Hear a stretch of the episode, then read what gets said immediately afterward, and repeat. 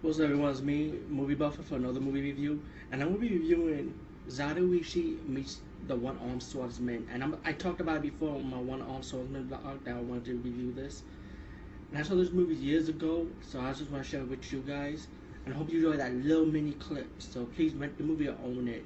Meanwhile, you can also own Zatoichi meets Yojimbo, which is another versus with Zatoichi in it.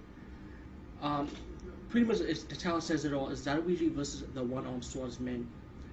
And it's hard to explain because you know how these Japanese movies are. It's very long to explain it, so I'll try to make it quick and short as possible.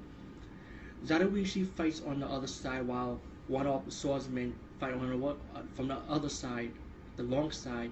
So they both both trying to defend the, each other's side they're defending for. Of course, then when one-armed swordsmen found out that he working for the bad side, he realized what was going on. Now, fast forward it to the showdown with one-armed swordsman versus Zatoichi. And let me just say, if you like spaghetti western, well, this is spaghetti western with the blade.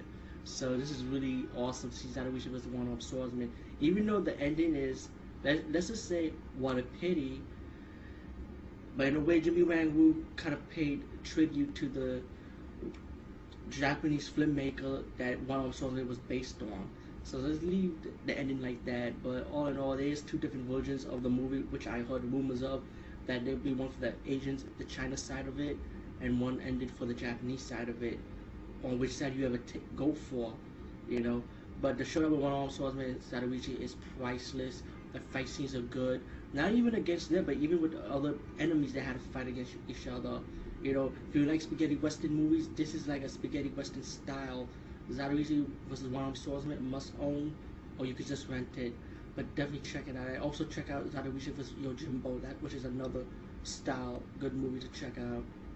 Similar to styles with the versus. Peace, bye, and I'm sorry this review was short, but I just to be as short as possible.